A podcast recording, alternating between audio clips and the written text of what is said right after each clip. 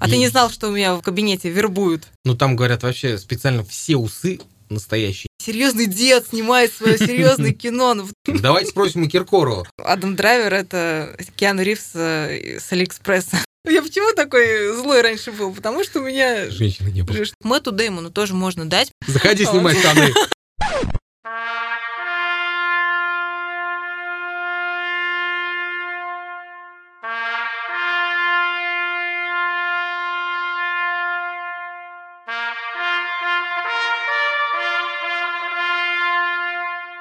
Всем привет! Это подкаст «Кульминация», а меня зовут Таня. Я часть небольшой, но сплоченной команды, которая объединилась, потому что любит смотреть, а потом обсуждать кино. У нас есть сайт, телеграм-канал, соцсети и, конечно, этот подкаст, в котором мы с разной интенсивностью и шутками как раз и говорим про фильмы, сериалы и все, что с ними связано. Сегодня в поле нашего зрения попал новый фильм Ридли Скотта «Последняя дуэль», который, по моему личному мнению, преступно пропустить на большом экране всем, кто хоть чуть-чуть интересуется и любит кино. Но об этом чуть позже. Главное же то, что обсуждать картину сегодня. Со мной будет новый член нашего дружного кинобратства и киносестринства Боря. Самое классное в Боре, на мой взгляд, это то, что он живет со мной в одном городе, и более того, даже работает со мной в одном здании, и это значит, что мы можем записывать подкасты вот так вот, глядя друг на друга в офлайн формате. А это на самом деле безумно круто, потому что со всеми ребятами э, мы очень редко вообще как-то пересекаемся и встречаемся, потому что все у нас абсолютно из разных городов. Борь, привет! Привет, Тань. Расскажи немного про себя, ну, чтобы как-то познакомиться и с нами, и со слушателями. Как ты докатился до такой жизни, что вот в подкастеры пришел? Да я пришел сюда случайно, собственно, потому что зашел к тебе на этаж. Вот так. Оно бывает, да, заходишь, а потом...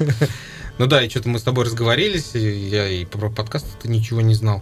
Ну не то, чтобы не знал, просто я не знал, что у вас есть подкаст про кино. А кино я смотрю, люблю. Вот. А ты не знал, что у меня в кабинете вербуют? Да, вот и попал, так сказать, в братство. Кольца. Не знаю, кольца ли у нас братство. Надо, кстати, обсудить этот вопрос с остальными, действительно. Какой, какой у нас братство? Может быть, квадрата? Квадрат Малевича. Ну, квадратный экран, в конце концов. Поэтому, да, братство квадрата пусть пусть пока. Да. Вот, а о себе что я могу сказать? Что да, работаю я с тобой в одном здании, только... Мы не скажем, чем мы занимаемся, чтобы вы не знали. Ниже, да, ну я занимаюсь тем, что я смотрю в экранчик. Кстати, можно сделать конкурс. Кто отгадает, кто по профессии Боря получит его автограф. Или что-нибудь да, еще. А еще, да, у меня очень коротенькая фамилия. На три буквы. Кто отгадает фамилию Боря, тому мы пришлем вместе с автографом. Не знаю даже что. Ну, что-нибудь на три буквы, автограф на три буквы. Список э, нескольких слов на три буквы, да, которые...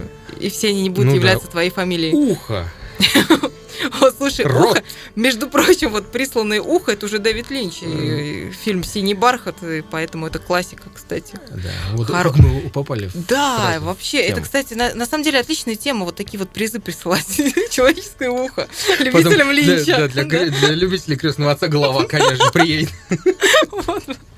Фанатский мерч, это классно, на самом деле, это прикольно. Какие фильмы-то ты вообще любишь, смотришь? Смотрю разные фильмы, на самом деле, получается, вот последнее время смотрю вестерны с удовольствием, что я опять окунулся в эту тему, потому что, ну, я когда в свое время учился на историческом факультете, потом аспирантура у меня была, О, да, вот, я всегда интересовался историей Соединенных Штатов. У меня даже работа была по историографии э, Соединенных Штатов. с 19 Слушай, века. это да. круто, сколько же можно из тебя вытянуть по всем Ну, этим фильмам. Да не, ну кое-что можно, но все не знаю. Вот. И я что-то так интересовался всякими этими э, процессами, которые проходили там у них на Среднем Западе, на Дальнем Западе, то есть на диком. Линия совсем, фронтира, да, вот это на всё, линии да? фронтира, да, у меня даже книжка была. Углубился в эту тему, смотрел много разных фильмов. Как раз, когда писал диссертацию, вышел сериал «Ад на колесах». Ну, было интересно О. смотреть. Да. Первый сезон прям он такой. Потом уже пошли слабее, но все равно интересно. Сейчас я вот недавно опять погрузился в эту тему. Вчера вот смотрел Tombstone Косматоса. Я даже не видела его. Да ну ладно, это же очень крутой фильм с Куртом Расселом. Ну, я не все фильмы с Куртом Расселом, Расселом смотрела. А, есть, там же просто несколько фильмов про Уайетта Эрпа. И вот я считаю, что... Ну, вот с Кевином Костнером был. Ну, Кевин Костнер, одним словом, Кевин Костнер. Он, он хороший актер, но почему фильмы с ним проваливаются? Вот я смотрел Уайт Эрп с Кевином Костнером, он, ну, такой добротный фильм. Но Тумстоун мне понравился больше. Он зрелищный, там куча крутых ребят играет. Курт Рассел, Вэл Килмер, э, Сэм Эллиот. Блин, он вообще прирожденный ковбой. У него усы как, как будто он прямо его тут достали и Гла- главный атрибут э, любого ковбоя это усы. Ну там говорят вообще специально все усы настоящие, ни одних усов там не было блин. приклеенных. Да, есть, э, это вам не Даня Козловский да. фильм «Викинг» вот в этом вот парике, который то гляди с него отвалится. Вот это кино у нас было раньше. Большие фильмы были, да, серьезно. Да, большие фильмы и большие усы, соответственно. Усы там, да. Я думаю, что нам нужно уже, наверное, переходить Поехали. собственно, к виновнику нашего сегодняшнего разговора, сэру Ридли Скотту и его новой киноработе. Скажи мне свои первые впечатления об этом фильме. Слушай, мне понравился фильм, потому что он какой-то цельный. То есть я смотрел его и не видел каких-то жестких провисаний. То есть иногда ты смотришь такой, в каком-то моменте такой думаешь, ну зачем здесь это вообще нужно? То есть, ну, ну зачем? Здесь как бы одно следует за другим, и ты э, этому повествованию сам следуешь, тебе как показывают, допустим, пирамидку с разных сторон. С одной стороны красненькая, с другой стороны mm-hmm. синенькая, с другой стороны зелененькая. Ну, то есть, так или иначе, эта пирамида, она со всех сторон ровненькая, вот, и ты смотришь на нее. Вот. И это очень приятно, кстати говоря. Я с другой стороны, это же Ридли Скотт. Ну, Ридли У Скотт, него есть какие-то провальные, по-моему, Есть, фильмы? конечно, и очень много. Вообще его многие Хайп. очень не любят, да, в последнее время, там, сколько он получал за Прометей, за... А Прометей мне понравился. Слушай, ну ты в меньшинстве на самом деле, потому что основная масса людей как раз Прометей не любит. Я, кстати, тоже из, из того разряда, который нормально к нему отнесся, и мне даже понравилось. К вот. чужой вообще отношусь и... совершенно никак. То есть я первые фильмы, ну, там, когда давно-давно смотрел, они мне не сильно зашли. Вот. И я пошел э, с приятелем посмотреть, и для меня, в общем-то, это был как, ну, как отдельный фильм. А как же «Бегущий по лезвию»? И не видел. Ты не видел «Бегущего по лезвию»? Видел, не видел. Блин, я, я люблю такие штуки, потому что я сама кучу всего не смотрела. Это очень прикольно, когда люди что-то еще не видят. И у них еще есть шанс, кстати, это для себя открыть. Ну, «Бегущий по лезвию», он, конечно, восхитителен. «Бегущий ну, человек» смотрел с Шварценеггером. А, это все смотрели. Я даже недавно пересматривала после игры в кальмара, потому что вдруг поняла, что я где-то это уже все видела. И даже знаю да, где. Было, было. А, ну так, про Ридли Скотта. Ты вот сказал, что он очень э, цельный. Я с тобой очень сильно соглашусь в этом плане. И, кстати, очень странно это слышать про фильм, который идет почти три часа. То есть он идет, там 20-33, насколько я понимаю. Это действительно, представляешь, насколько должно быть концентрировано и все в этом фильме, чтобы не потерять зрителя где-то на середине. Там... Он в балансе весь. Да. То есть все повествование, оно а, опирается одно на другое, то есть одна э, часть истории повторяется и э, смотришь на нее под другим углом, но в целом это как вот э, ты была в Третьяковке. Да. Вот. Видела там э, пришествие э, Христа. Явление Христа Явление народа. Христа народа, точно. Вот, Ивана. Угу. Вот, она же огроменная картина там вот куча, и там по бокам висят детали, там разные, да, его эскизы, то есть можно посмотреть, вот, но в целом ты встаешь такой и смотришь, ты разглядываешь эту картину, она цельная, ты наслаждаешься каждой ее частью, и, в общем, ты видишь общую компоновку, и это круто. Также и с этим фильмом, и не знаю, почему сейчас я вот читал разные отзывы, что просел в прокате, ну, может быть, он провалился след... даже да? не просто, да, он прямо провалился в прокате. У него же там какой-то просто огромный бюджет. И они, естественно, все это не вывезли. Даже вот Ридли Скотт обвинил в этом у миллениалов, которые якобы не хотят идти на его фильм. Шоколадроны все завалили. Типа того, и, и хотят смотреть на что-то, наверное, коммерческое, легкое и такое вот популярное. Но хотя фильм-то, так сказать, затрагивает тему, которая сейчас на волне на самом деле. Ну, у нас в России это скорее минус, так скажем. У нас люди как раз не любят, когда тема на волне, особенно те темы, которые сейчас на Западе на волне. У нас это считается зашкваром и прогниванием, я не знаю, чем угодно. Мне кажется, тема сексуального насилия, она в любом обществе затрагивается, и Но просто, да, может быть, у нас в стране об этом чаще молчат. Ну, потому что это действительно Пока сложно. еще, да, у нас, Это- конечно, нет, начи- начинается. сложно. Это действительно сложно, я согласна. Но просто м, я знаю очень много людей, которые как бы даже в моем окружении не очень так хорошо, скажем, там относятся к движению мету, там, ну, ко всем вот этим э, случаям, не знаю, там, когда каких-то актеров, вот Мерлин Мэнсон последний там под раздачу попал, когда сейчас от него уже все отказались, потому что да, его несколько его бывших девушек там обвинили в абьюзе и всяких там нехороших вещах. Многие считают в России, как ни странно, что действительно это все перегиб, и поэтому все фильмы, которые об этом говорят, их слишком много, и они все слишком однобокие, и как бы типа проблемы-то такой и нет. Но ведь бытовуха-то она никуда не девается. Сексуальное насилие происходит не только там с Мерлином Мэнсоном или там, я не знаю, Филиппом Киркоровым. Я к тому, что... Я сейчас представила просто, как Мерлин Мэнсон Филиппа Киркорова привязывает наушниками свои наручниками. Ну, привязать наушники. Киркорову, кстати, по делам будет. Вот. Еще бы обоссал там сверху. А то, что происходит, грубо говоря, в соседнем дворе, и об этом, ну, люди стараются молчать, потому что на том же уровне на тебя могут смотреть косо. И вот в этом фильме как раз, мне кажется, очень хорошо эта тема показана. То, что там есть одна ключевая фраза, и это ключевой персонаж, один из ключевых персонажей об этом говорит. Мы, мы к этому давай чуть-чуть попозже вернемся, вот когда уже подробно будем обсуждать, э, и вернемся еще к таким общим ощущениям. Я тоже просто про себя скажу, потому что мне фильм тоже дико понравился, и я уже, как э, говорила в начале, я прям считаю, что вот это кино, которое, ну, это действительно, это кино с большой буквы, которое Да-да-да. надо идти смотреть непременно в кинотеатр на большом экране. Он невероятно красив, он невероятно качественно собран, сделан, то есть все там от цвета коррекции, там заканчивая каждой деталью каких-то костюмов. При этом фильм производит э, какое-то впечатление вот этих вот больших исторических каких-то фильмов, которых было засилие вот в 90-х. Он с хорошей точки зрения на них похож, там, на того же «Гладиатора» Ридли Скотта, ну чем-то, может быть, таким вот э, объемом своим, наверное, какой-то вот. Да, я, пожалуй, соглашусь. И э, я не знаю, может быть, ты смотрел, копал в эту тему, как его там снимали, этот фильм. Просто. Ну, там есть много сцен на хромаке или нет, я вот не знаю. То есть и, на натуре, как вот я тоже, честно говоря, этим не интересовалась, но у меня Очень такое, похоже, да. у меня такое ощущение, что это ну, чаще всего там натура.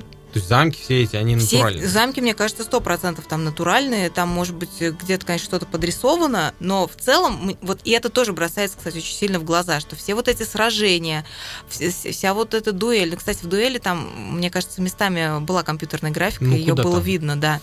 При разворотах коней, там, видимо, они побоялись, что Адам Драйвер может слететь, и Но решили его на- нарисовать. Не, не в живых же их там. Ну да, лошадей тоже жалко, Сшибали. конечно, тут может быть понятно. Но вообще большая часть фильма действительно похоже, что снято прям на натуре, на такой нормальной натуре, и это тоже похоже на 90-е, и это очень круто. Это так по- по-настоящему. Нет, это по-настоящему. Ты веришь, ты понимаешь, что люди реально не просто так весь этот огромный бюджет куда-то там угробили, ни одному там Серьезные парни снимать серьезно. да, серьезный дед снимает свое серьезное кино, ну потому что Ридли Скотт, он реально уже дед, и, и дед, который еще может, как Боевой дед.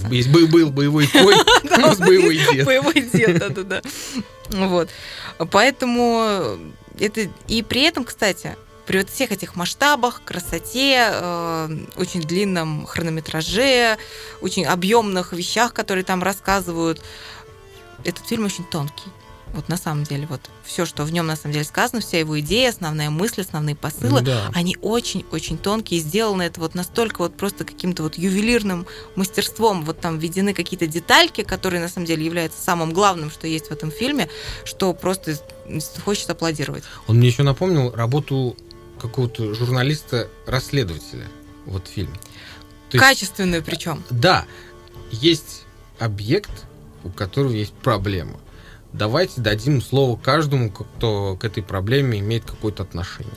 Вот. Не просто покажем с одной стороны. Вот там Вася Пупкин все сделал плохо. Мерлин Мэнсон, да, Мерлин меня Мэнсон- избивал. Да, Мерлин Мэнсон привязал Киркорова наушниками. Давайте спросим у Киркорова, привязал он тебя наушниками или он пристегнул тебя наручниками? А может быть, потом Мерлин Мэнсон скажет, он заставил меня слушать свою новую песню в этих наушниках, и Да, я может понял, быть, там что Николай Басков был рядом и потакал Мерлин Мэнсон. наблюдал за всем этим, да. Вот, поэтому я говорю, что это такое углубленное э, расследование, и, ну, с моей точки зрения, оно сделано качественно и интересно. Можно смотреть, и я бы даже рекомендовал всем поглядеть его прям...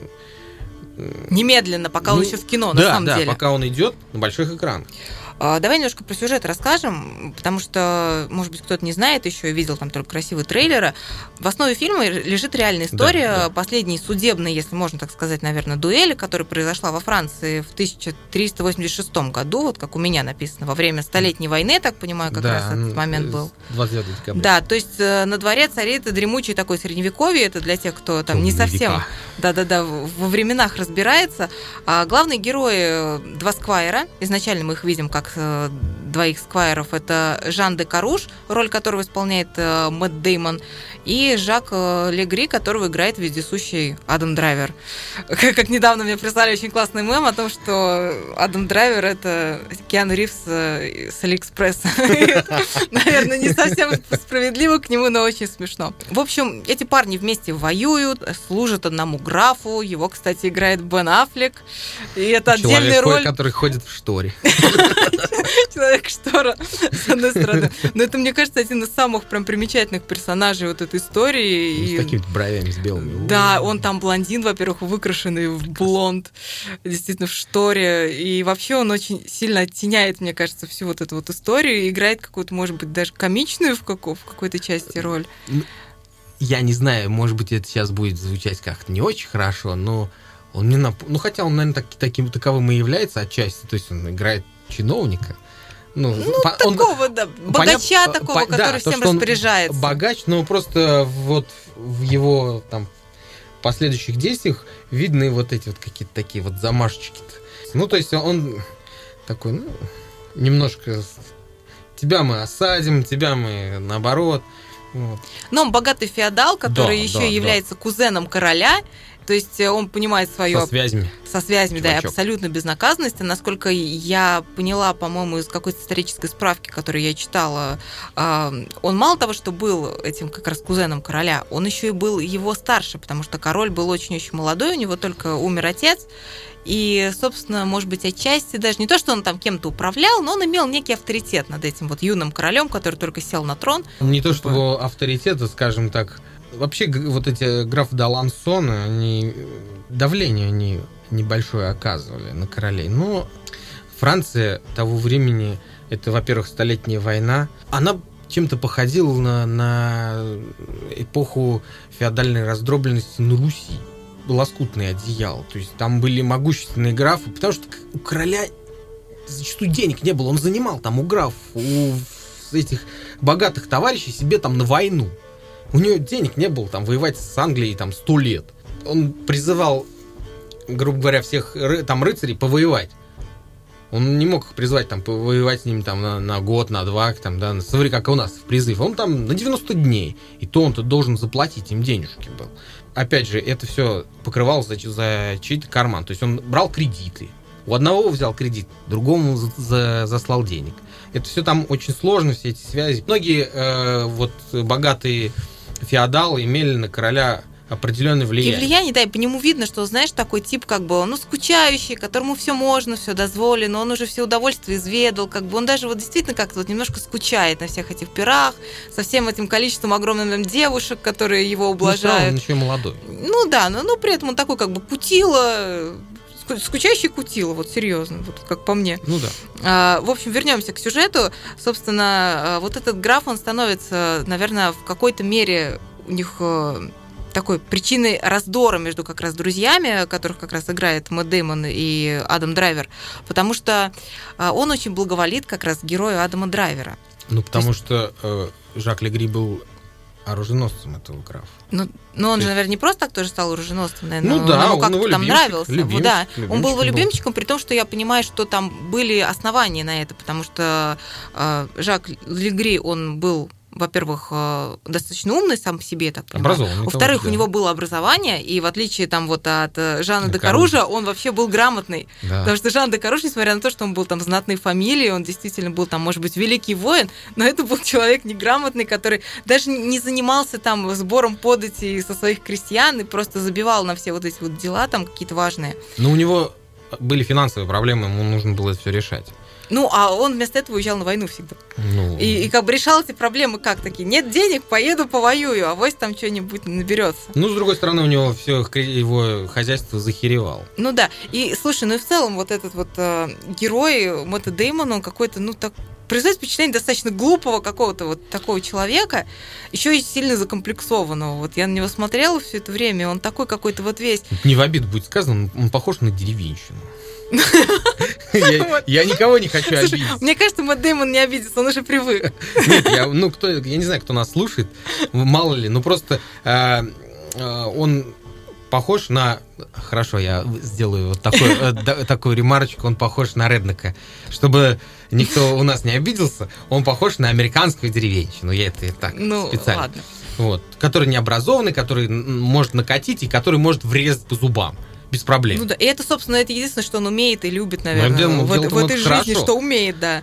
Вот. Но при этом он действительно, как про него сам же Жак э, Легри говорит, он верный, он действительно там может быть хороший воин, он просто действительно не очень умный. Но еще, что меня как бы очень, с одной стороны, не то что напрягает в нем, я смотрела и как бы немножко считывала, может быть, себя, что ли, в его герое, потому что э, это не очень смешно, на самом деле.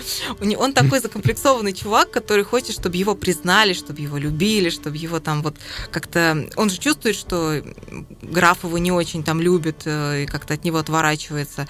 И ему это обидно, и он видит, как э, Жаку Легри, его другу, везет в этом плане, что он там при дворе, его все любят. над ним. Да, а этот он как бы такой вот, и все у него плохо, и жена у него умерла с сыном вместе, вот какой-то вот он неудачник, он себя таким и чувствует постоянно. И вот я себя просто поймала, бывают такие периоды в жизни, когда ты такой, ну меня никто не любит, вот это все, потом смотришь на него и думаешь, блин, я реально так выгляжу, так по-дурацки вот в эти моменты, как Мэтт Деймон вот в этом фильме. Ну, кстати, надо сказать Мэтту Деймону отдать должное, потому что, ну, это, наверное, доля какой-то гордости все-таки, там, и своей актерской сыграть такого персонажа не очень лицеприятного какого-то. При том, что Деймон обычно играет славных парней достаточно. Серьезных ребят. Ну, Да. на то он и актер. А ты знаешь, кто написал сценарий этого фильма? Он? Да. Ты Нет, знаешь, я не кто знаю. сценарист этого фильма еще? А, кто он писал? Написал он и Бен Аффлек. Я думал, Еще Филипп там... Киркоров. Нет, нет, вот, вот Филя тут, конечно, нет. Они с Беном Аффлеком писали этот сценарий, причем э, они уже же работали вместе, а они писали вместе э, «Умницу Уилла Хантинга». И им еще помогала одна женщина, я сейчас не назову, честно говоря, ее, ну, сценаристка, вот, которая, насколько я понимаю, отвечала именно за как раз эту женскую линию, линию с насилием над женщинами, и как бы вот все остальное писали вот эти две, двое ребята, то есть мало того, что он прописал себе этого персонажа, как бы, и потом, видимо, ответственно взял на себя роль его сыграть. Он красавчик. Ну да. В общем, на фоне того, что как раз его персонаж Жан де Каруш очень сильно завидует своему другу, тут у него еще оказываются проблемы финансового плана. В общем, все это у чувака плохо. У них начинают портить отношения. Потом они окончательно портятся, когда э, Жан де Каруш решает жениться, жениться в корыстных целях, наверное, в, первую очередь, потому что ему как раз нужно решить свои финансовые проблемы. Тут находится там какой-то тоже аристократ, который когда-то воевал на стороне Англии. Ну, у Понимаю. него, да, у него был эпизод, когда он, ну, опять же, это же столетняя война, и опять же, это лоскутное государство. Тут Ну да. Кому пришли, кто посильнее, не знаю, поведешь себя в этой ситуации. Вот и отец Маргариты э, повел себя так, что выступил на стороне англичан. Да, его считают предателем, поэтому дочь-то его никто и замуж особо не берет, я так понимаю, ну, потому что там никто руки не хочет морать. Вот. А Жан де Каруш вдруг решает, что, а что, я сейчас как бы возьму ее замуж, тут вроде земли неплохие предлагают приданные. Ну, он вернулся, Вот. опять же, в, в лоно Франции. Ну да, Спустя как бы сейчас он время. уже Теперь все опять всё с нами, хорошо. все хорошо. И поэтому вот как раз тут Жан де Каруш и женится на Маргарите. А, вот этой вот девушке, которая будет, собственно, причиной и преткновением всего вот, что будет Всей происходить дальше в этой истории, да. Но после того, как он женился, Выясняется, что земли эти, которые должны были ему в качестве приданного прийти, они уже переданы графом э, как раз его бывшему другу, вот этому Жаку Легри. Ну, не там не все земли, там кусочек. Ну, кусочек какой-то, который да. очень- Но, э, опять же, этот герой, который Хотелось очень бы. мелочный, да, и который просто во время свадебной церемонии спорил, что этот кусочек должен ему отойти. Опять же, вот это вот, кстати говоря, очень интересно и хорошо, что там показано. На свадебной церемонии мужчины решают, что кому придет. Они, не, не- в общем-то, все равно на женщину. Здесь Ну история, эта история по большей части о женщине, о том, как к женщине относились в средние века, о том, что э, женщина терпела в то время. То есть женщина это, по сути дела, извини, это мебель, которая Ну да. шла в довесок. Ты Слушай, а там- пойдешь у меня как скарб. Вот. Вот у меня есть замок, лес, дичь и жена. ну То да. есть это имущественные отношения, в том числе вот жена, женщина. А там даже есть конкретная фраза на суде, когда там говорит, Да, если да, а, кто-то ос- оскорбил, значит, осквернил а, жену другого человека, он нарушил его имущественное Имущественное- право. имущественное, Да, это правильно. прям открыто говори- говорится. А, ну, собственно, э, на фоне всех вот этих вот конфликтов и того, что земля-то ему не досталась, он начинает судиться с э, Жаком Легри, у них там совсем портятся отношения. Вот. Потом по истечению какого-то времени они вроде даже мирятся, и все там как бы становится вроде неплохо. Но вот этот все равно конфликт, он у них продолжается какой-то такой под корочкой. И получается в итоге, что, видимо, Жак Легри доходит до определенной какой-то точки кипения, когда он же не может больше Ну, терпеть то есть выходки. ему Маргарита симпатична. Да, сказать она, этом, она ему, во-первых, да, во-первых, она ему симпатична, когда он ее там встречает по истечении какого-то времени э, и знакомится с ней. Она так-то моложе была своего мужа сильно. Ну, тогда это тоже было нормально, вот кстати. в фильме это не показано, но так или иначе надо сказать о том, что когда дуэль это произошла, в общем-то, этим дядькам было по 50 лет практически. Да. Нет, ну тут, кстати, вот еще Мэтт Дэймон еще сойдет за такого Ну да, чувака. да, да, да, да. А вот Адам Драйвер, он, конечно, немножко чуть помоложе выглядит, по крайней мере. Ну, в общем, герой Адам Драйвера врывается в крепость, где отсиживается жена его бывшего друга, насилует ее, и После этого женщина, как ни странно, заявляет об этом, рассказывает об этом мужу. Она находит в себе смелость и реально обвиняет этого человека в насилии над ней. Э, Муж ее поддерживает. Но, насколько я понимаю, муж поддерживает ее не потому, что ему ее жалко, и не потому, что он действительно считает это преступлением. Для него это еще один способ попробовать поквитаться с Жаком Легри за то, что тот вообще успешнее, богаче, и землю у него отобрал, и все суды победил, потому что друг у него граф. Ему так или иначе было необходимо отстоять свое имущественное право, как мужику из средневековья. Особенность этого фильма в том, что мы смотрим, в принципе, всю эту историю три раза. Только один раз э, мы смотрим ее с точки зрения как Каружа. раз э, Ж- Жана де Каружа, да, потом Жака Легри, и уже в конце мы смотрим с точки зрения Маргариты. И тут, кстати, вот очень многие ругают э, Ридли Скотта за то, что там как, там каждая из вот этих вот как бы глав частей, она заглавлена. То есть есть титр, который там говорит, что истина там, по мнению Жана де Каружа, истина, значит, там для Жака Легри и истина для Маргариты. И вот когда мы видим этот титр, потом Маргарита с- как бы исчезает с экрана, и остается просто истина слово. То есть он как бы нам четко указывает, что было именно так. Не, но об этом четко указывает не только Ридли Скотт, об этом указывают и исторические документы, которые хранятся в Париже. Вот. Потому что ну, судебное э, заседание завершилось, была назначена дуэль, дуэль закончилась, все. Как бы тут э, домыслов Ну. никаких нет, но они не закончились с окончанием дуэли. Вот в чем проблема Ну, то есть ей все равно не этой- верили этой до конца. истории, да. Мы знаем об этой истории, во-первых, с текста, который записан в парижском парламенте, и э, подробное это описание оставил э, французский хроникер Жан Фруассар. У него была хроника Столетней войны, она делилась, по-моему, на 8 книг. Вот. И в одной из книг есть описание, причем подробное достаточно это. И там рассказывается, в общем-то, что состоялась дуэль, воины сражались, и Каруш победил. Там даже некоторые детали указаны, что, что Жак, э, Жак Легри был повержен Каружем, то есть он его сбил с ног.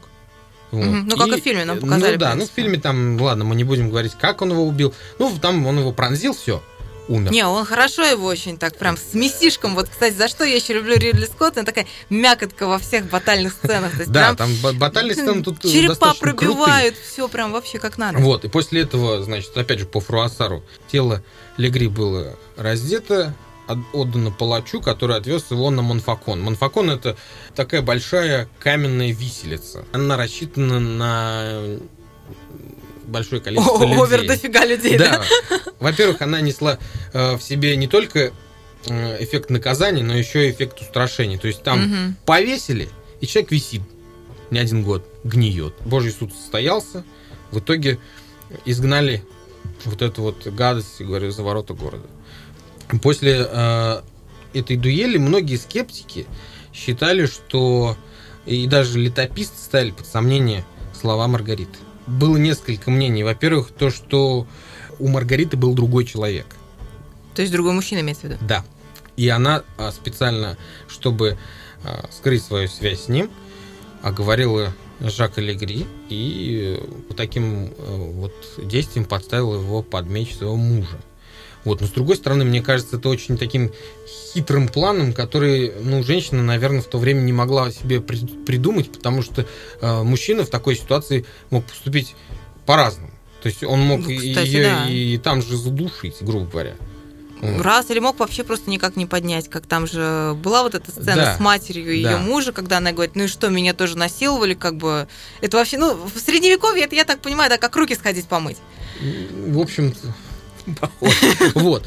Была версия, что ее подговорил сам муж, который, собственно, Жак- э, Жан де Каруш решил за счет Жака Легри. И вот это более похожая теория на проблемы. самом деле, на правду. Есть такое мнение, то что, но опять же, э, слишком дорогой ценой мо- могло это все закончиться. Он, во-первых, мог быть убит на арене, Да. и тогда какие финансовые проблемы? Но с другой стороны, знаешь, мне кажется, тут не столько финансовые проблемы, сколько вот это вот его желание Доказать всем, что... доказать, да, что я что-то могу, Да. что я вот такой классный, крутой, и, возможно, для него эта цена была даже как бы дороже жизни, потому что, а, обрати внимание, они же могли там в суд а, парламентский пойти, но они сами запросили вот эту вот, насколько я понимаю, дуэль, то есть он сам на нее настаивал. Там Потом- Нет? нет? нет, там не так было.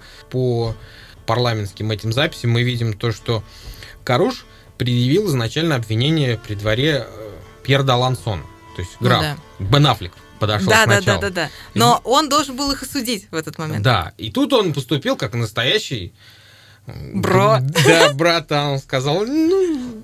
Да не ну, насиловал Марга- он. Маргарета просто, наверное, она это не выспалась.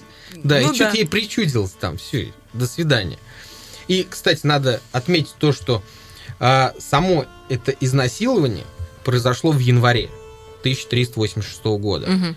Вот, а дуэль состоялась в декабре.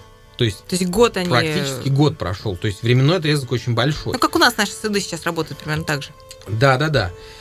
И э, поскольку у Пьера Лансона он не нашел справедливости, э, Каруша на этом не остановился.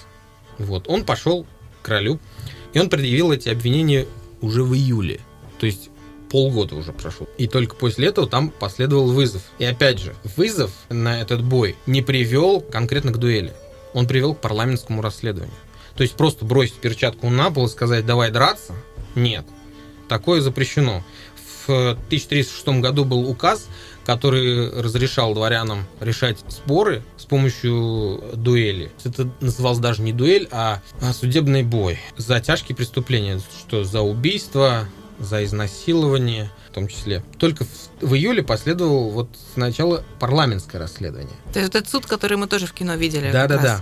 И только если парламент не придет к единому мнению, будет разрешен судебный бой. Легри привел алиби на всю неделю, что его там Его даже- не было вообще. Его не момент. было. И это, э, эти э, описания оставил его адвокат. Адвокат! Жан Лекок. У него были сомнения насчет правдивости Собственного клиента, да? Да, он сомневался. Но он сказал, что это очень сложное дело, с которым он никогда не сталкивался. И правду, возможно, мы не узнаем. И в сентябре было решено провести разбирательство в бою. То есть э, парламент апеллировал уже к Божьему суду. Кстати, я еще читала тоже э, предысторию, и там было симпатичное замечание по поводу этого, что изначально дуэль назначили, по-моему, даже на 26 ноября Это, кстати, день, который мы записываем этот подкаст, как ни странно. Вот, это, это судьба. Но в этот момент король отсутствовал э, как раз э, под Парижем. Он был где-то там в другом месте. И, и он очень хотел на эту дуэль успеть, потому что ему было интересно. Он был очень молод, такого не видел. Для него это было диво дивное, чудо чудесное. Да? И перенесли специально на декабрь, чтобы он успел вернуться и посмотреть. Возможно, я, честно говоря, не про знаю, такое не читал. Правда, может, может вот... быть, может быть. Такой, а почему нет? собственно, король. Ну, да. Почему под него не подстроить свой график? Кстати, в фильме ты заметил, как короля очень комично изобразили? Ну, особенно на дуэли он там сидел, ему попкорн только не хватало. Да, да, да. И, но при этом его жена беременная, то есть она сначала тоже такой скучающий вид э, имела, а потом уже было видно, насколько она реально сочувствует. И вообще вот, опять же, вот тонкость работы Ридли Скотта в том, как он показывает как бы общий план, но ты видишь лица женщин, которые сначала там выглядят по одному, а потом реально уже совсем по-другому. И мы, кстати, мне кажется, не сказали с тобой еще про исполнительницу как раз роли Маргариты. Джоди Комер играла эту роль. Я с ней смотрел только вот последний герой, по-моему, называется. А тут она просто вот реально такая испуганная голубка, которая вот попала в переплет, причем с начала жизни просто попала в переплет, родившись женщиной, Да, так. в среднем века. И все. Несмотря на то, что она, в общем-то, дворянка. Да, ну знаешь, наверное, тут еще как бы большую роль играет то, что ее, в принципе, в фильме считают умной. Ну, как бы говорят, да, что вот эта женщина умная. И ну, она... С образованием. Да, и то есть она немножко, наверное, осознает. То есть, ну, есть такое, знаешь, что те, кто не очень умные, они как бы не осознают. И нормально, там, как ходит у нее подруга и переживает из-за того, что там она никак забеременеть не может, ну и думает о каких-то таких банальных вещах. А Маргарита, кажется, думает немножко по-другому, поэтому она не может там пережить случай насилия над собой, потому что считает, что это как бы неправильно, это ненормально. И у нее есть это сознание. И вот я как раз хотел по этому поводу сказать, что это в целом, естественно, ненормально. Ну да. То есть насилие это ненормально. Но, опять же, с окончанием дуэли, с э, его результатом многие не смирились. Там апелляции подавали? Нет, то, что считали, что она не права. Продолжу немножечко исторической справки. И самое, а, наверное, основное обвинение – в сторону Маргариты было в том, что считали, что она просто ошиблась. Теория ошибочной идентификации. Не разобрала в темноте, так скажем, кто это был? Да. В общем, нормально. Не то чтобы в темноте, нет. По поводу времени суток там тоже все точно указано. Mm. То, что Маргарита на суде, на, она на допросе оставила подробное описание. Там тысячу слов на латыни, по-моему, можно посмотреть. Как это знаток латы, латыни, Нет, ну, да, просто там объемные свидетельства, вот, угу. где Маргарита дала точное описание того дня, что происходило в январе того года. Э, что это произошло утром. Ее свекровь уехала на, там, по делам, забрала своих слуг и даже личную слугу Маргариты. Вот, и она осталась вот в замке одна. И она спустя несколько часов приехала, то есть до обеда она вернулась. Теория ошибочной э, этой идентификации базируется на двух источниках. Э, хроника Сен-Дени монаха Мишеля Пинтуана. Она была написана спустя ну, почти 10 лет, то есть 1400 год. Там указывается о том, что некий приговоренный к смерти признался, что вот он изнасиловал Маргариту де Каруш и, в общем, после этого его там, отправили на казнь. И после этого Маргарита узнала о том, что вот такое признание совершил смертник. Вот. Сначала она не верила потом поняла, что ошиблась, и вот уже после смерти своего мужа она ушла в монастырь и э, приняла вот постриг. Второй источник – это история Карла VI Жана Жвенеля де Юрсена – она уже написана сильно после. То есть это 1430 год, это уже спустя там почти полвека после дуэли. Там есть отличие от пентуановской версии, то, что Маргариту изнасиловал другой человек, естественно, не Легри. Он признался на смертном одре. Он, то есть, э, там, умирал, признался, вот. И там опущена вот эта особенность, что Маргарита там после смерти своего мужа уходит в монастырь. Нет, Ничего там об этом не сказано.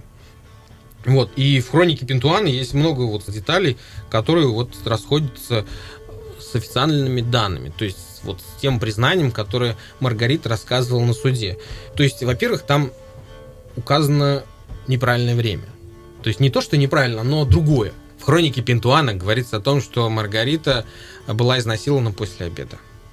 Мгм. Вот. Это никак невозможно, потому что после обеда свекровь уже вернулась, Вернулась, домой. да. И это указано в официальных данных. Слушай, ну, мне кажется, вот эти вот все люди, которые потом объявляются, говорят, это я, это я, это вот из разряда, когда маньяк появляется и начинает куча людей, которые представляются им, они начинают там приходить в полицию, берут на себя все эти преступления. Это какая-то вот особенность человеческой психологии. Может быть, еще это и происходит из-за того, что обе версии имеют корни в э, духовенстве.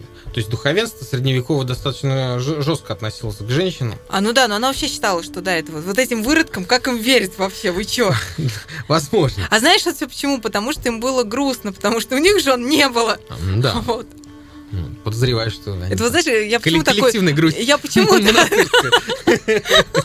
я почему такой злой раньше был? Потому что у меня Женщины не было. Никогда и не будет. А, То есть ты думаешь, что там действительно есть какая-то такая ну, ну, недосказанность, и что-то там не Нет, сходится? я почему-то в это не верю. Я думаю, что это уже домыслы. Вроде как бы закончились, закончилось средневековье, все это не закончилась, вся эта история, она попадает в описание дальше, и в эпоху просвещения об Ну, это этом просто, видимо, говорят. такой резонансный случай был действительно, да? Ну, потому что, во-первых, это считается последней судебным, судебной дуэли, Ну, последний с последней юридической судебной точки зрения, потому что я тоже читала о том, что как раз это была последняя дуэль, которую санкционировал парламент. Да. То есть дальше там дворяне продолжали рубаться друг с другом, но потихонечку там, Там, чтобы да, никто не знал, не В слышал. 16 веке был еще один поединок, но мы не будем о нем говорить, это немножко из другой серии. В эпоху просвещения и у Дидро, и у Альтера об этом тоже сказано, об этом поединке. Они это использовали как обличение невежества средневековья, какой-то такой вот э, грубости, но в то же время подчеркивали вот эту вот ошибочную идентификацию. Опять же, говоря о том, что Легри был невиновен, и вот из-за грубой Мгм. ошибки он был повержен.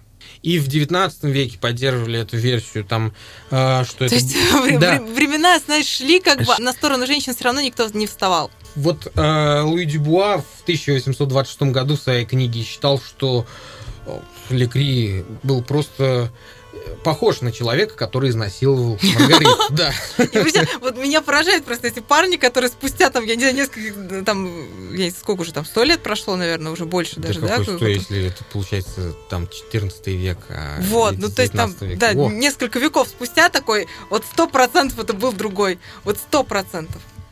Ты, может, он изобрел там машину времени, слетал, я не знаю уже, что Ну, написать. исторические исследования, они зачастую бывают компилятивные, а какие-то базируются на источниках. Не знаю, как они, эти домыслы, ну, видимо, потому что а, эта теория настолько въелась в народ, в народную вот память, Мгм. вот, то, что парламент э, закончил там в том же году, 1386 году, поставил на этом точку. Вот. Людей не останавливает. Всегда есть, можно посутярничать, поболтать. Также и сейчас мы вон читаем интернет там, да, и видим, а, Филиппа? Киркорова привязали наушниками. Какой Мерлин Мэнсон нехороший. А А, может, может быть, это был не Мерлин Мэнсон, под его ведь макияжем не разберешь, кто Да, там может, был. это был солист группы КИС. Да, вообще перепутали. А может, это был как раз Басков, который просто специально нарядился как- Мерлин как Мэнсоном, да. Вот. И американские исследования даже были на эту тему, да. Спасибо.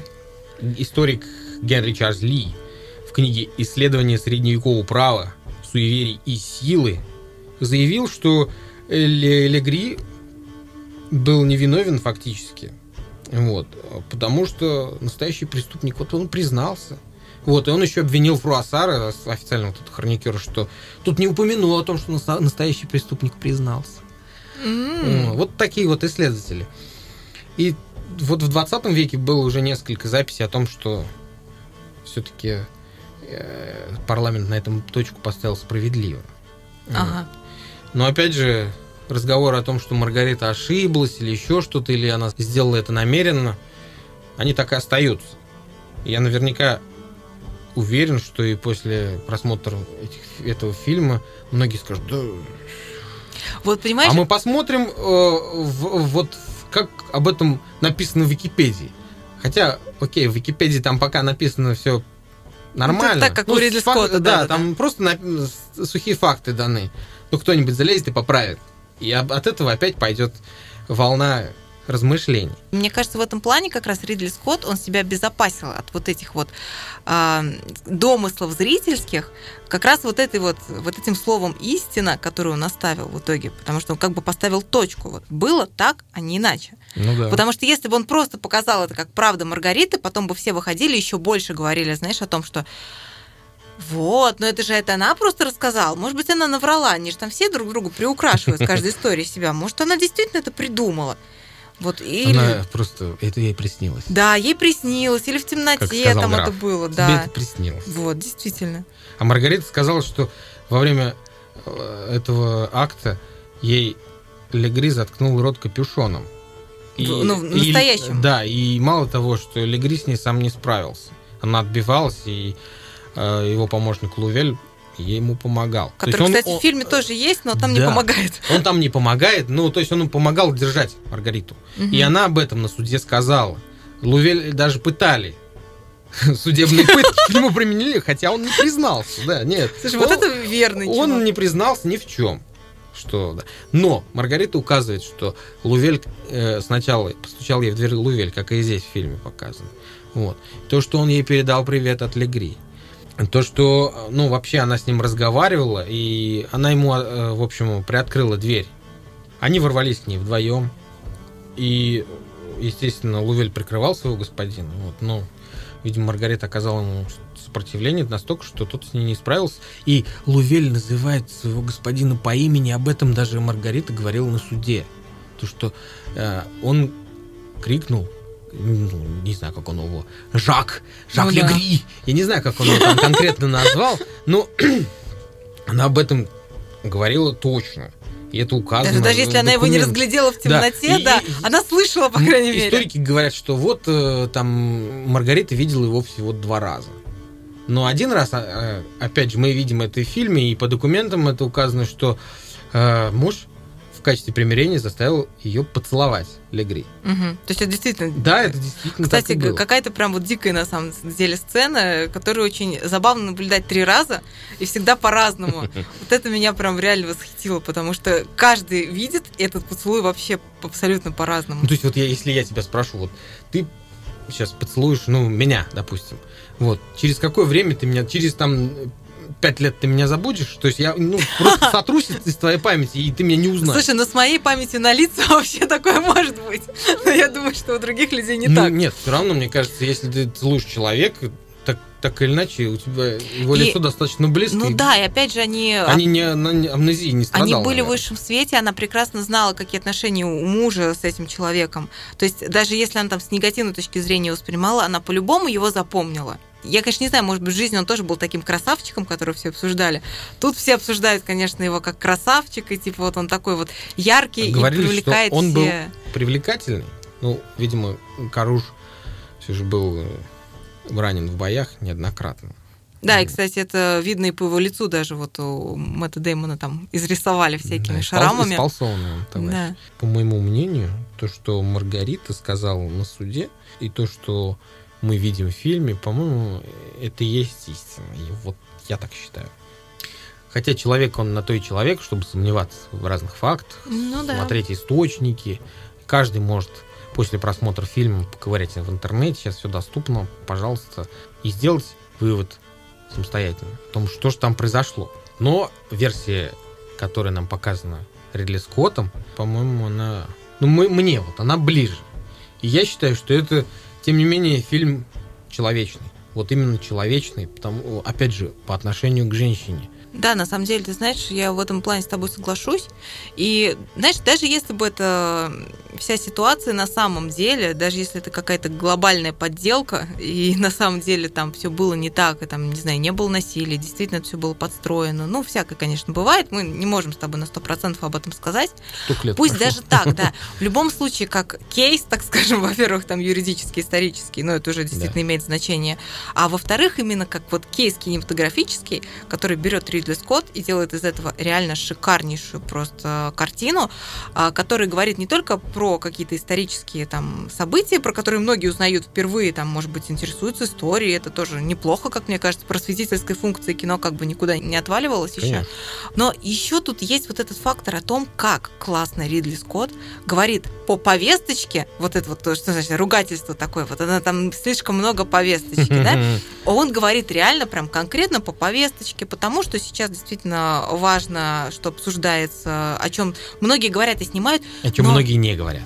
И о- ну, Несмотря- это, это в России, да. Мы вспоминаем, Да. что мы живем немножко в другой стране, но мы там в глобальном, в принципе, мире, да, сейчас. И как он делает это реально тонко, кинематографично, правильно, не насаждая, не заряжая себе в лоб вот этими вот какими-то истинами, знаешь, не морализаторствуя, а просто с, с человеческой точки зрения показывая, и ты, и ты вдруг все понимаешь. То есть он не малюет яркими красками, как Да, или там бейте мужиков, давайте э, это, пойдем сейчас вот крестовым походом там на все вот это вот. Ну, не показывай, знаешь, какие-то там сцены ужасные там избиения женщины, какие-нибудь там вот эти пронзительные монологи, знаешь, о том, что вот женщины никто, там у мужчин все там, этого нет. в каждой версии, которую мы видим, есть определенные детали, о, кото- о Вот. которых герои умалчивают, рассказывая свою историю. И это очень интересно наблюдать. То есть один не досказал здесь, другой не досказал здесь. Приукрасил Да. там. А по итогу мы видим вот то, да, и видим. по итогу, знаешь, когда они в итоге схлестнулись, вот э, я просмотрела этот фильм со своей лучшей подругой, и мы сидим, и просто обе такие вот. Идеально было бы, если бы они сейчас оба вот сейчас полягут. Я просто не знала, правда, чем закончится фильм. Я не, не читала специально историческую справку до того, как посмотрю. Поэтому я, правда, не знала. И, кстати, надо отдать должное самой вот этой дуэли, как круто она сделана и Да, снята. это очень И в- бодро. даже в плане, знаешь, что это интриги. Реально, если ты не знаешь, чем это заканчивается, ты прям вот сидишь и, и прям вот в такой в трясучке думаешь, блин, ну кто же, ну кто же, в итоге-то, в итоге-то кто? Вон, в- я говорю, что э, в исторических документах, э, в некоторых вот тоже хрониках Руассары, э, там указано, что просто э, Ка- Каруш сбил с ног Легри, вот, а уже в после там появились версии, что Легри поскользнулся на крови и упал, и из-за этого Каруш его убил. Ну, Там, Вот. наверное, доля везения всегда есть в таких вещах. Не знаю, но судя по фильму, Каруш тертый в боях калач. Вот.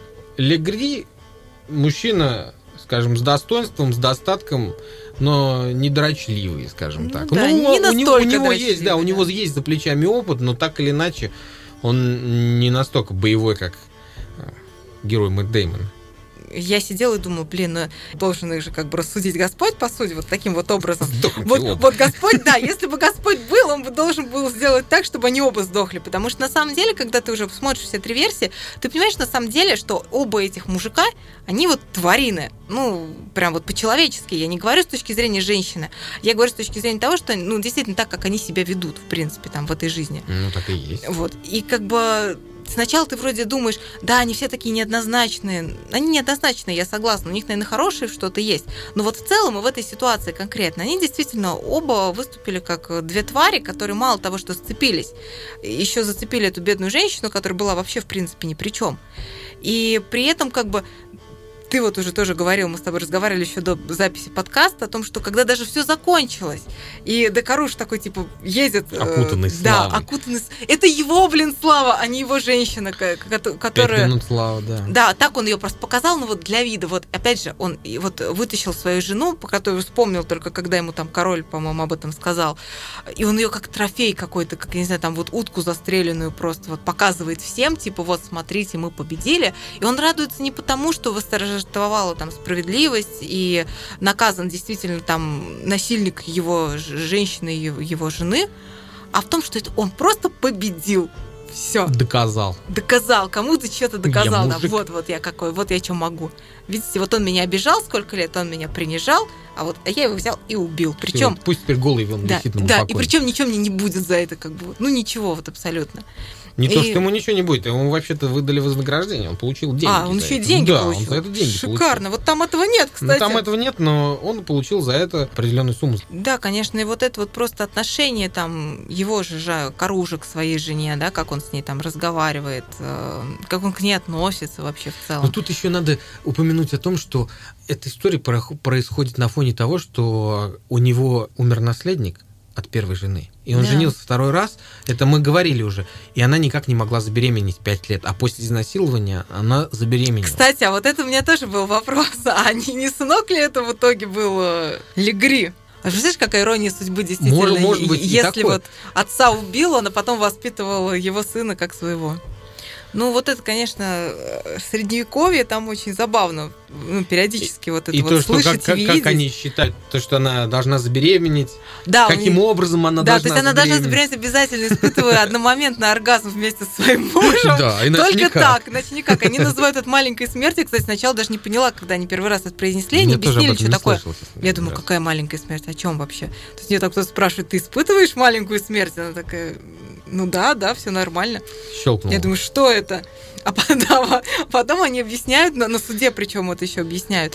И, кстати, очень откровенно об этом спрашивают, вот что меня еще поразило. Я думала, что в те времена как-то это все должны были совсем умалчивать. Ну, А тут нет? очень, да, конкретно ее спрашивают, так скажем, про ее сексуальную жизнь вообще в целом. Ну, а здесь же дело из этого происходит, поэтому по-другому А еще там нельзя. был очень забавный э, пассаж, ты заметила? Один вот из судей или кто-то из парламентеров говорил, типа, научно доказано, что женщина может забеременеть только прям вот, ну, при вот таком способе. Испытав удовольствие. Да, да, да. Это даже британские ученые доказали вот примерно вот то же самое. Кстати, знаешь, вот когда смотришь э, со современной точки зрения на этот фильм, э, немногие вещи для женщин на самом деле поменялись. Ну, конечно, большая часть, наверное, все-таки изменилась, но какая-то часть она остается. И ты, опять же, будучи женщиной, ты периодически очень сильно понимаешь там эту Маргариту, которая не может забеременеть, там, потому что у них тогда, может быть, медицина несовершенная. Но сейчас бывают э, как бы ситуации, когда и медицина уже совершенная, а женщина все равно не Да, может да. забеременеть, и она сталкивается примерно с таким же отношением к ней, как и тогда. Астрак- То есть- Астракизм. Да, ничего особо, знаешь, ничего особо не меняется. То есть, как бы и муж ей тоже может сказать, знаешь, что, Да дорогая, ты как бы, бракованная. ты бракованная, да я хочу детей, как все, до свидания, я пойду найду себе друг, какую-то другую, который мне родит, там, двоих, троих, четверых. Э, И такое действительно осталось. И вот это вот старое поколение, которое тоже ходит и говорит сейчас, э, и не только, кстати, старое, которое как раз вот этим всем сейчас героиням МИТУ там и женщинам, которые заявляют о каком-то насилии открыто, говорят, что ты вообще вынесла ссор из избы, тебя муж бьет, значит, э, вот Бьет, терпи. это ваша проблема. Я, Значит, любят. любит, да. и все нормально. И зачем ты это сказала? И ты сама вообще виновата. Может быть, ты его не рассмотрел, может быть, это был не твой муж. Или что-нибудь. Ну, вот, вот, понимаешь, вот это все мракобесие, оно реально осталось. И поэтому, может быть, э, вот эта вот история, она действительно очень как-то близко к сердцу ложится. Ты ее понимаешь, принимаешь. И это ужасно, на самом деле, то, что такие вещи происходят, и то, что, опять же, многие об этом ну, не говорят, потому что, дескать, это стыдно. Это тяжело, мне кажется, это еще, ну, сама вот представь, это тяжело об этом сказать. То есть Тяжело. вообще о насилии очень тяжело сказать. Да, особенно в нашем обществе, в котором это не принимают. Даже если тебя сто процентов принимают и поддерживают и помогают, это все равно тяжело. Это тяжело сказать. Не каждому это даст просто вот, да, пойду и расскажу всем. Или А хотя бы, а насколько- или пой- пойду в суд. А в суде как на тебя посмотрят. Также могут и развернуть тебя и дать пинком под зад. Ну, кстати, да, и может быть в этом плане этот фильм очень такой поддерживающий эффект для таких женщин будет иметь, потому что, понимаешь, они хотя бы узнают, что даже в средневековье, когда-то там вообще в дремучие времена, когда женщина вообще была, да, чуть получше лошади, может быть, а может быть и хуже, кстати, если скакун хороший, качественный. Она как сундук. Да, ну, как сундук, да, да, да, с землями еще, возможно, даже в придачу. Э, Даже тогда находились какие-то девушки, там, женщины, которые могли все-таки отвоевать, так скажем, там, свою честь, отвоевать там ну, какой-то маленький кусочек там своего счастья и какой-то справедливости чуть-чуть. Поэтому да. И я говорю, мне очень нравится, что это действительно не в лоб, это не, не вот какой-то прям супер, я не знаю, там, э, фильм, который прям вот открыто говорит, «А, давайте сейчас будем решать проблемы. Такие есть сейчас, таких много на самом деле. И мне это всегда не нравится. Мне нравится, когда красиво, художественно, обыграно, и ты до этого доходишь сам. И это получается шикарная история, которая помимо этого и очень много несет в себе, о чем можно подумать вообще. Наверное, можно очень долго еще об этой истории говорить, потому что она действительно интересная, она очень цепляющая. Многогранная. И многогранная, и это хороший повод и посмотреть этот фильм, и потом еще пообсуждать не один, может быть, вечер, может быть, поспорить еще там как-то. А мне кажется, это а самое основное, самое главное, что должно приносить кино. То есть не только какое-то эстетическое там удовольствие, но еще и действительно какие-то мысли все-таки закладывать. Что это стереотип кино, которое заставляет думать. Думать, да, да вот, ну, правильно. вот как бы я не любила на самом деле это выражение, оно действительно такое, а тут тем более тема очень важная. И снято прекрасно, поэтому вот, ну, на мой вкус, это, мне кажется, одно, один прям вот из самых лучших фильмов этого года, сто процентов. И я очень как бы расстраиваюсь, с одной стороны, что действительно он провалился в прокате, хотя прокат это вообще не показатель хорошести фильма. Это надо тоже вот понимать. здесь, да, как раз и э, важна оценка зрителей. Да. Потому что оценка зрителей и оценка критиков. Он может провалиться в прокате, но быть хорошо принят зрителями. И тогда Или так, стать- так или иначе он э, станет известен. Или позже он станет более каким-то легендарным таким фильмом. Хотя, с другой стороны, понятно, что там практически трехчасовое полотно про средневековье, оно, конечно, не всем далеко интересно. Как говорят, что это камерная история. Камерное. Кстати, да, я тоже думала о том, что с одной стороны тут масштабное кино, с другой стороны оно реально камерное. И там очень хорошо это, кстати, красками высветляется, то есть вот эти вот э, синие, холодные синие оттенки, это когда показывают нам улицу, какой там снег постоянно идет, холод, и ты его чувствуешь. И вот эти вот маленькие комнаты, они вроде как и большие, но такое ощущение, что маленькие пространства И комнат, тёмные. да, темные, и э, там отцветы, вот эти блики огня обычно, которые в камине, и все вот это в каком-то замкнутом таком пространстве, тебе как будто не вырваться. И вот эти огромные замки, которые гораздо больше людей, там гораздо больше этой маленькой, одинокой Маргариты, которая осталась одна в нем. В общем, там действительно очень классный киноязык, такой профессиональный. И это, опять же, ну, Ридли Скотт, он же просто действительно дед, который просто, мне кажется, с закрытыми дед. глазами, да-да-да, боевой дед по щелчку пальцев все это воспроизводит и делает, ну, потому что это действительно талант и профессионал. В общем, я советую это обязательно смотреть и надеюсь, что, может быть, ну, ну не Оскар, ну, ну хоть кто-то этот фильм все равно оценит. Я думаю, что он должен получить хотя бы одну номинацию. Ну, хотя бы какую техническую, кстати, Ну, потому что я там... даже не техническую. Почему? Джоди Комер, как по мне, можно говорить, что она, да ты что там она играет? Да она Нет, хра- она хорошо хорошо, отыграет. играет. И, кстати, очень сложно отыграть э, эмоции, когда тебе э, зачастую нельзя эти эмоции показать. да, Вот. И Джоди Комер с этим вполне справляется. и он- ей очень действительно сочувствуешь. Пусть не главную роль, ну хотя бы роль второго плана, я не знаю. Ну, Ну, не Хотя это я- будет главное. я надеюсь, что хотя бы какую-нибудь номинацию этот фильм получит. Ну, кстати, вот Мэтту Деймону тоже можно дать, потому что действительно э, он очень классно, мне кажется, изобразил этого персонажа, очень неоднозначного, такого какого-то глупого, там, неприятного, но сыграл-то он классно. Нет, на самом деле, если бы была какая-нибудь номинация за самую смешную там э, роль, я бы дала ее Бен Аффлеку, потому что он действительно там какой-то мега забавный, и прекрасно его вот эта фраза, мне кажется, она должна войти в учебники истории, когда... Нет, в учебники истории кино, я имею в виду. Да. Или какие-то там распространенные мемы, когда он просто открывает дверь э, героя Адама Драйвера и говорит, о, заходи, снимай штаны. Не, ну кто будет смотреть, сразу скажу. Простите нас за спойлеры. Но это история. Ее можно прочитать. Она на самом деле не такая объемная. Все просто. То, что два мужчины подрались, и в итоге один победил. Смотреть этот фильм надо на большом экране. И я всем тоже советую. Так что хорошо, что мы с тобой Да. так или иначе посмотрели это в кинотеатре. Успели, да. Хорошо, что мы привиты, Зани- у нас есть Да, QR-коды. мы внесли э, э, деньги, занесли Ридли Скотту кассу. Да, и я вообще нет. Но я думаю, что Ридли Скотт на самом деле не сильно пострадает в финансовом плане, потому что у него вот-вот выходит дом Гуччи, и он, я так понимаю, соберет много, вне зависимости от своего качества. Адам Драйвер Вот. там тоже. Там снова вездесущий Адам Драйвер. Заходи, снимай штаны. За- Заходи, снимай штаны Гуччи. Представляешь, если это фраза, которую говорит Ридли Скотт, когда к нему заходит Адам Драйвер.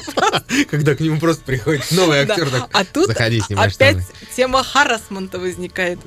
Так А, говорил этот Кевин Спейси. Так говорил, Кевин Спейси. так говорил Кевин Спейси. Кстати, Как Ридли Скотт, Кевина Спейси. Мне осталось напомнить, что у нас э, есть соцсети, телеграм-канал, у нас есть сайт. Заходите везде, подписывайтесь. Мы будем очень рады комментариям, например, в нашем телеграм-канале. А еще мы есть на сервисе Boosty. Это что-то типа Патреона, но только такой наш родной патриотический. Так что заходите, можете заносить нам какие-то копеечки. Мы будем очень рады. И, возможно, будем делать для вас что-то очень такое специальное и Конечно. особенное. Пришлем вам автограф. Да, кстати, конкурс э, по, по поводу Бори действует, так что пишите тоже в комментариях. Если кто-то вдруг отгадает Борину фамилию и Борину профессию, мы что-нибудь реально, возможно, вам пришлем.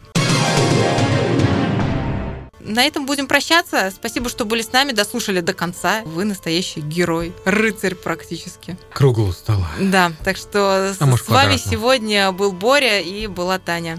Пока-пока. Пока, ребятки.